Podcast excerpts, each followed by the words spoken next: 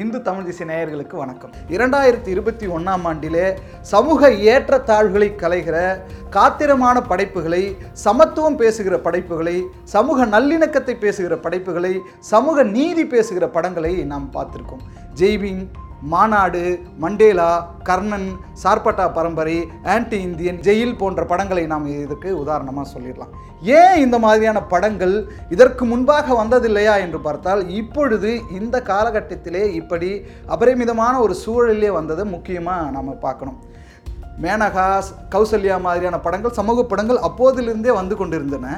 அதற்கு பிறகாக இந்த சமூக ஏற்றத்தாழ்வுகளை கலைகிற ஒரு உண்மையான அறத்தின் பக்கம் நின்று பேசுகிற பாதிக்கப்பட்டவர்கள் பக்கம் நின்று பேசுகிற படங்களை தான் நாம் இப்போ வந்து கொண்டாட வேண்டிய ஒரு காலகட்டத்தில் இருக்கிறோம். அது பாதிக்கப்பட்டவர்களுடைய வழிகளை மறக்க செய்கிறதாக இருக்கணும் பார்க்குறோம். கர்ணன் படம் எடுத்துக்கொள்ளுங்கள். ஒரு உண்மை சம்பவத்தை தழுவி எடுக்கப்பட்ட படம்.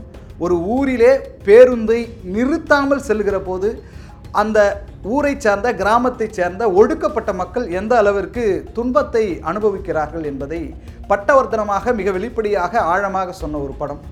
ஒரு கல்லூரி மாணவி கல்லூரி செல்ல இயலாமல் போகிறது. அதே சமயத்திலே ஒரு இளைஞன் அந்த பேருந்தை நிறுத்துவதற்காக எந்த அளவிற்கு தன்னுடைய வழியை அங்கே ஃபுட்போர்ட்டில் காலால் உதைத்து தன்னுடைய வலியை உணர வைக்கிறான் என்பது. ஏனென்றால் தனுஷ் அந்த ஃபுட்போர்டில் அடித்து காலால் உதைத்து எகிரி போய் விழுவதும் இன்னொரு பக்கம் ஒரு உண்மை சம்பவத்துக்கு நம்பகத்தன்மை சேர்க்கிற அத்தனை காட்சிகளையும் இதில் வைத்திருப்பதும் ஒரு இயக்குனருக்கான ஒரு படைப்பாளிக்கான நேர்மையையும் சொல்லுகிறது. இன்னொரு பக்கம் ஒடுக்கப்பட்ட மக்களின் குரலாக அது ஒலிக்கிறது.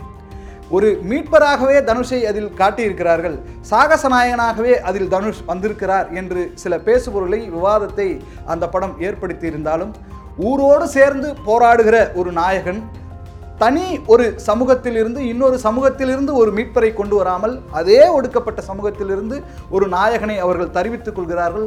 நாயகனாக தலைவனாக பார்க்கிறார்கள் மீட்பராக பார்க்கிறார்கள் என்பது ஒரு படத்தினுடைய முக்கியமான விவாதத்தையும் பேசுபொருளையும் அதுவும் ஏற்படுத்தியது என்பதை நம்மால் மறுக்கவோ மறைக்கவோ முடியாது.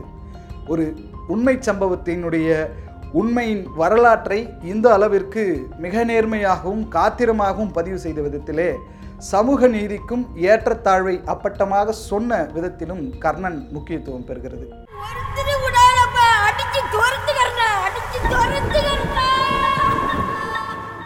இன்னொரு பக்கம் மண்டேலா.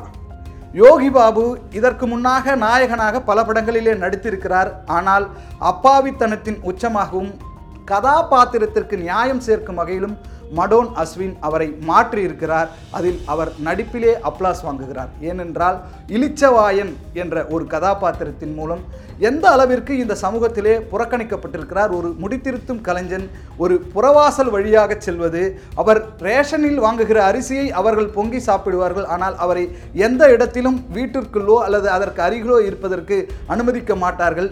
மிகவும் கேவலமாகவும் அநாகரிகமாகவும் அவமானப்படுத்துகிற அளவிற்குலே புறக்கணிப்பை அவர் சந்தித்திருப்பார்.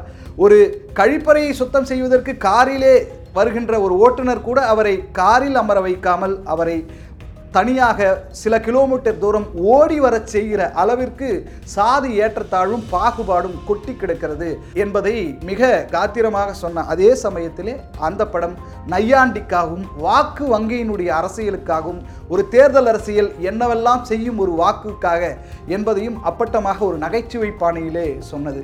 இதைவிட ஒரு எல்லலாக நகைச்சுவையாக ஒரு சமூகத்தை பகடி செய்கிற காரியம் எதுவும் இருக்க முடியாது என்பதை மடோன் அஸ்வின் தன்னுடைய முதல் படத்திலேயே முத்திரை பதித்து ஏற்றத்தாழ்வை அங்கே பந்தி விரித்திருக்கிறார் நமக்குத்தான் அந்த பந்தி கசப்பானதாகவும் மறுக்க முடியாததாகவும் அதே சமயத்தில் உண்மையை உறக்கச் சொல்கிற ஒரு அம்சமாகவும் இருக்கிறது நண்பர்களே. யார் யா நீ? மண்டேலா. சலூன் அதே போல இன்னொரு படம் சார்பட்டா பரம்பரை. ஒரு ஒடுக்கப்பட்ட சமூகத்தை சார்ந்தவன் தான் அந்த நாயகன் கபிலன் ஆர்யா என்பதை ஒரே ஒரு ஒற்றை காட்சியிலே சொல்லிவிட முடியும்.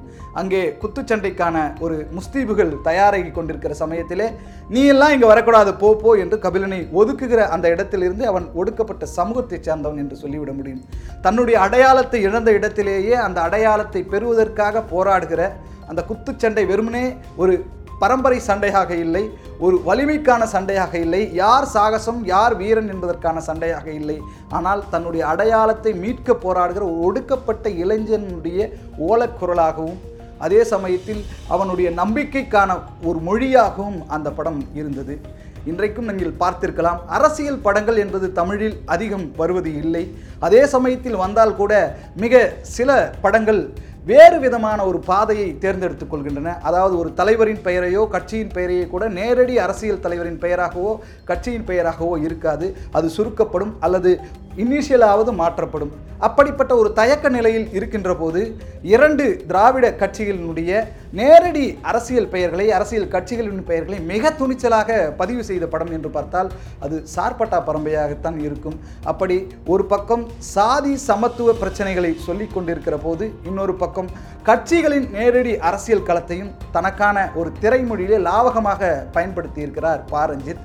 இதற்கு முன்னதாக இருக்கின்ற படங்களில் பிரச்சாரம் மட்டுமே இருந்தது என்ற குறையையும் போக்கி திரைமொழியில் நான் கில்லாடி என்பதை தன்னகத்தே மிகச் சிறந்த அளவிலே நிரூபித்த ஒரு ஆளுமையாகவும் ரஞ்சித்தை இந்த படத்திலே நாம் பார்த்திருக்க முடிகிறது. அவர் இயக்குனராக நூறு சதவீதம் வெற்றி பெற்ற படம் என்று இதை சொல்லலாம்.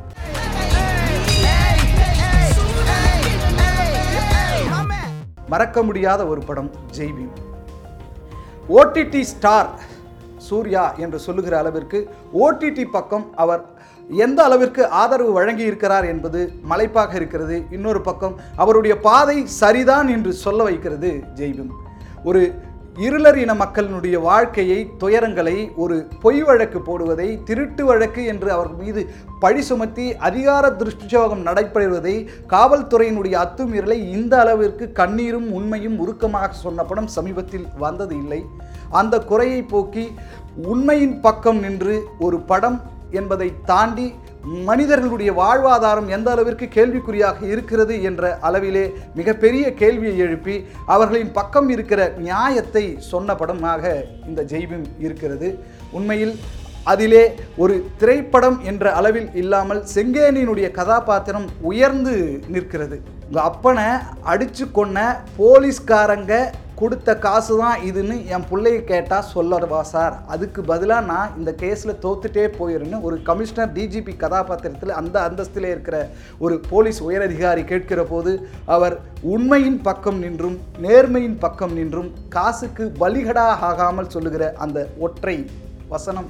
மிக பெரிய வழியையும் இன்னொரு பக்கம் பெண்கள் விளிம்பு நிலை சமூகத்தில் இருப்பவர்கள் எந்த அளவிற்கு வலிமையானவர்களாக பணத்தின் மீது ஆசை இல்லாமல் பணத்தின் மீதான கண்ணோட்டம் இல்லாமல் தங்களுடைய வாழ்வாதாரத்தை தாண்டி கணவனுடைய உயிருக்கு யார் பாதகத்தை ஏற்படுத்தினாரோ அவர்களுக்கு தண்டனை கிடைத்தே தீர வேண்டும் என்பதிலே உறுதியோடு இருக்கிறார்கள் என்பதை மிக ஆழமாகவும் அழுத்தமாகவும் சொன்ன படமாக ஜெய்பீம் இருக்கிறது.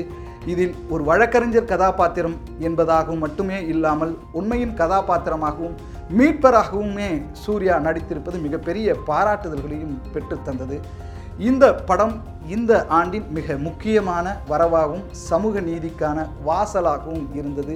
ஏனென்றால் இதற்கு பிறகான நிஜத்தில் தமிழக அரசின் நடவடிக்கையில் கூட அவர்கள் மீது இருளரில் மக்களின் மீது அவர்களுக்கான அடிப்படை வசதிகள் மீது வெளிச்சம் பாய்ச்சி இருக்கிறது என்றால் இதுதான் ஒரு படத்திற்கு ஒரு கலை வடிவத்திற்கு கிடைத்த வெற்றி என்று நம்மால் சொல்லிவிட முடியும். ஒரு இன்னசென்ட் ட்ரைபல் உமனுக்கு ஜஸ்டிஸ் கிடைக்கணும்னு போராடுறேன்.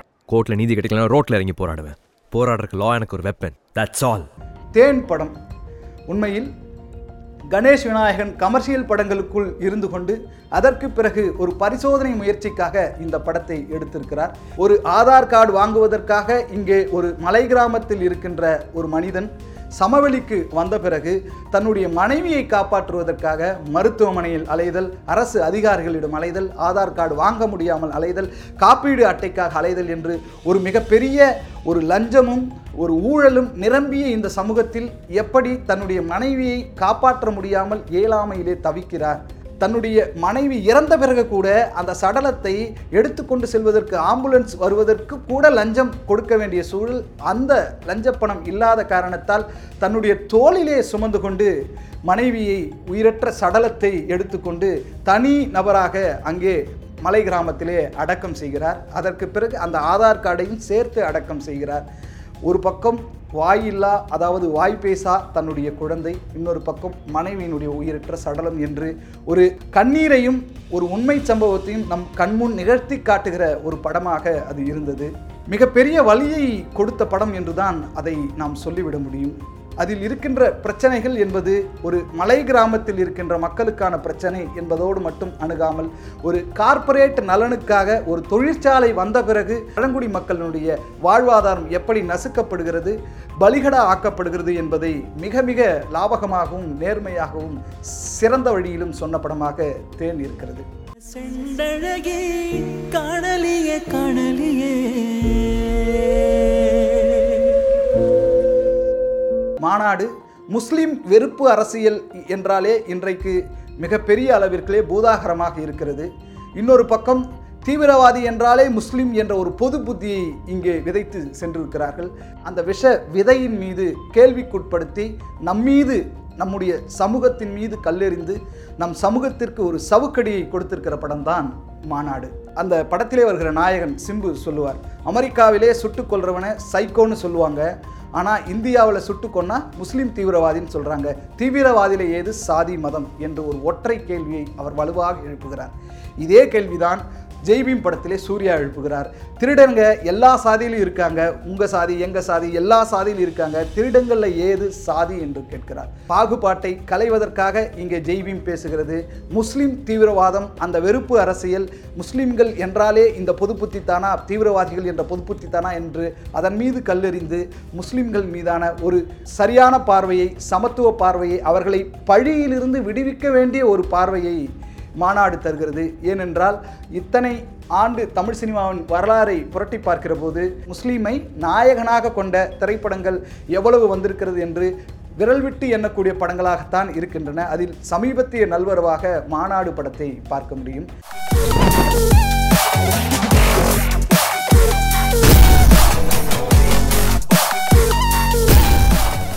இன்னொரு பக்கம் ஆன்டி இந்தியனும் பாட்ஷா என்கிற ஒரு முஸ்லீம் மர்ம நபர்களால் கொல்லப்படும் போது அவரை எந்த மத முறையின்படி அடக்கம் செய்யப்பட வேண்டும் என்பதையும் அதை அரசியல் கட்சிகள் எப்படி பயன்படுத்திக் கொள்கின்றன என்பதையும் மிக லாவகமாகவும் நேர்மையாகவும் அதே சமயத்தில் ஒரு விமர்சனத்துக்கு உட்படுத்துகிற ஒரு விதமாகவும் ப்ளூ சட்டை மாறன் அதை இயக்கியிருந்தார். அதுவும் போகிற போக்கிலே இல்லாமல் நல்லிணக்கத்தை வலியுறுத்துகிற ஒரு படமாக இருந்தது என்றே சொல்ல வேண்டும்.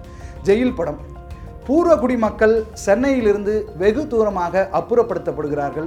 அவர்களுடைய வாழ்வாதாரம் சிதைந்து போகிறது சின்னாபின்னமாகிறது. இதற்கான நதி மூலம் ரிஷி மூலம் என்ன காவல்துறை அவர்களை எப்படி பயன்படுத்திக் கொள்கிறது அவர்கள் ஏன் குற்ற செயல்களுக்கு துணை போகிறார்கள் என்பதை மிக சரியாக சொன்ன படம். திரைக்கதையினுடைய போக்கில் சில மாற்றங்கள் நெருடல்கள் இருந்தாலும் அதனுடைய நோக்கத்தை நாம் புறந்தள்ளிவிட முடியாது. இப்படி பாதிக்கப்பட்டவர்கள் யாராக இருக்கிறார்களோ அவர்கள் பக்கம் நிற்பதுதான் அறம் என்பதை இந்த சினிமாக்கள் இன்றைக்கு உணர்த்தி இருக்கின்றன இப்படி பார்க்கிற போது இனி வரும் ஆண்டுகளிலும் தமிழ் சினிமா இப்பொழுது சமூக நீதியை நோக்கி மெல்ல நகர்ந்து இருப்பதைப் போல இனி வரும் ஆண்டுகளில் சமூக நீதி தமிழ் சினிமாவில் மலரும் என்பதை நம்பிக்கையாகவும் உறுதியாகவும் சொல்லிவிட முடியும். அந்த உறுதியையும் நம்பிக்கையும் இனிவரும் படைப்பாளிகள் கொடுப்பார்கள் என்று நம்புவோம் எதிர்பார்ப்போம். நன்றி வணக்கம்.